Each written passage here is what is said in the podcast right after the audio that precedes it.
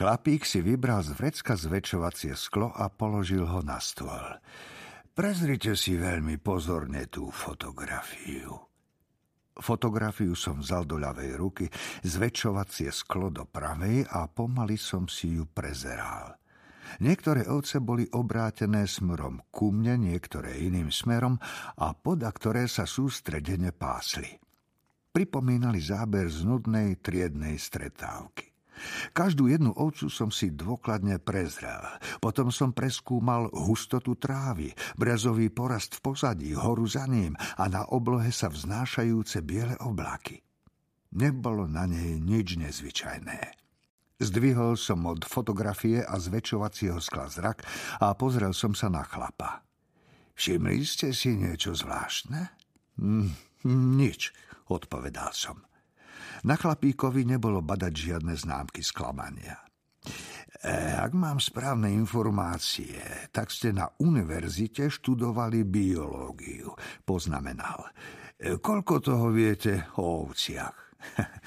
Takmer nič. Mal som odbornú špecializáciu, ktorá je v mojom živote nevyužiteľná. E, povedzte mi to, čo viete.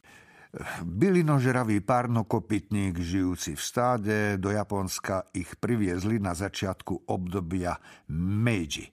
Chovajú sa na meso a na vlnu. E, to je asi tak všetko. Správne, povedal chlapík. Musím vás však v niečom poopraviť. Ovce boli prvýkrát privezené do Japonska nie na začiatku obdobia Meiji, ale počas éry Ansei.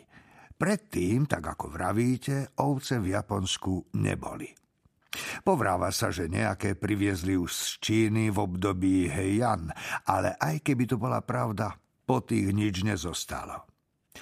Do obdobia Meiji takmer žiadny z Japoncov ovcu nevidel alebo netušil, o aké zviera ide. Hoci barán bol jedným z relatívne populárnych zvierat z verokruhu, nikto s určitosťou nevedel, ako vyzerá. E, mohlo to byť imaginárne zviera, ako bol drak alebo jednorožec. V skutočnosti boli teda ovce pred obdobím Meiji len imaginárnymi napodobeninami. Informácie Japoncov o ovciach boli podobné tým, ktoré mohol mať H.G. Wells o Marťanoch. Aj dnes vedia Japonci o ovciach žalostne málo. Ovca ako zviera z historického hľadiska nemala na každodenný život Japoncov žiadny vplyv. Ovce importovali na štátnej úrovni z Ameriky. Chvíľu ich chovali a potom sa od nich upustilo. To sú ovce. Po vojne, keď sa liberalizoval obchod s vlnou a baraninou z Austrálie a Nového Zélandu, význam chovu oviec klesol na nulu. Úbohé zvieratá, nemyslíte? Toľko o modernom Japonsku. Nie, nechcem vám tu rozprávať o prázdnote súčasného Japonska. Čo chcem naznačiť je poprvé, že do konca obdobia Tokugawa nebolo v Japonsku pravdepodobne ani jedinej ovce. A po druhé, že keď ich doviezli, boli pod prísnou štátnou kontrolou. A čo tieto dve veci znamenajú? Otázka bola adresovaná mne – Znamená to, že o každom plemene existovali záznamy. Presne tak. Ak môžem ešte niečo k tomu dodať, tak to, že chov oviec je rovnako dôležitý ako chov dostihových koní. A to umožňuje ľahko určiť vývoj niekoľkých generácií dozadu. Ide teda o kompletne regulovaný chov tohto zvieraťa. Kríženie s iným plemenom by sa dalo ľahko zistiť. No a nepašujú sa.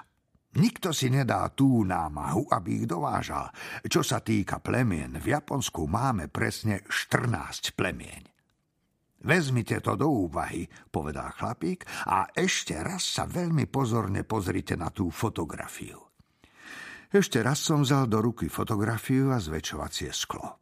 A pozrite sa starostlivo na tretiu ovcu sprava v dolnom rade – so zväčšovacím sklom som sa zameral na tretiu ovcu správa v dolnom rade. Pozrel som sa na ovcu vedľa a potom ešte raz na tú tretiu správa. Všimli ste si niečo? spýtal sa chlap.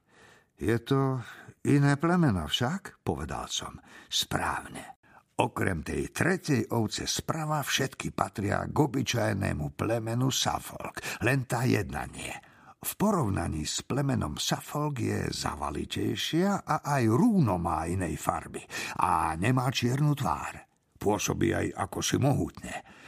Ukázal som tú fotografiu odborníkovi a jeho záver bol ten, že takýto druhovce v Japonsku neexistoval a pravdepodobne ani nikde na svete.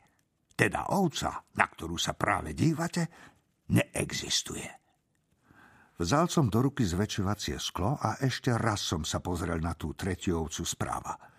Po podrobnom preskúmaní som si niekde uprostred jej chrbta všimol bledú škvrnu. Škvrna bola svetlá. Mohol to byť buď poškriabaný film, alebo optický klam. Alebo niekto naozaj polial tej ovci chrbát kávou. Na chrbte má bledú škvrnu. To nie je škvrna, povedal chlap. Je to znamienko v tvare hviezdy. A o to práve ide.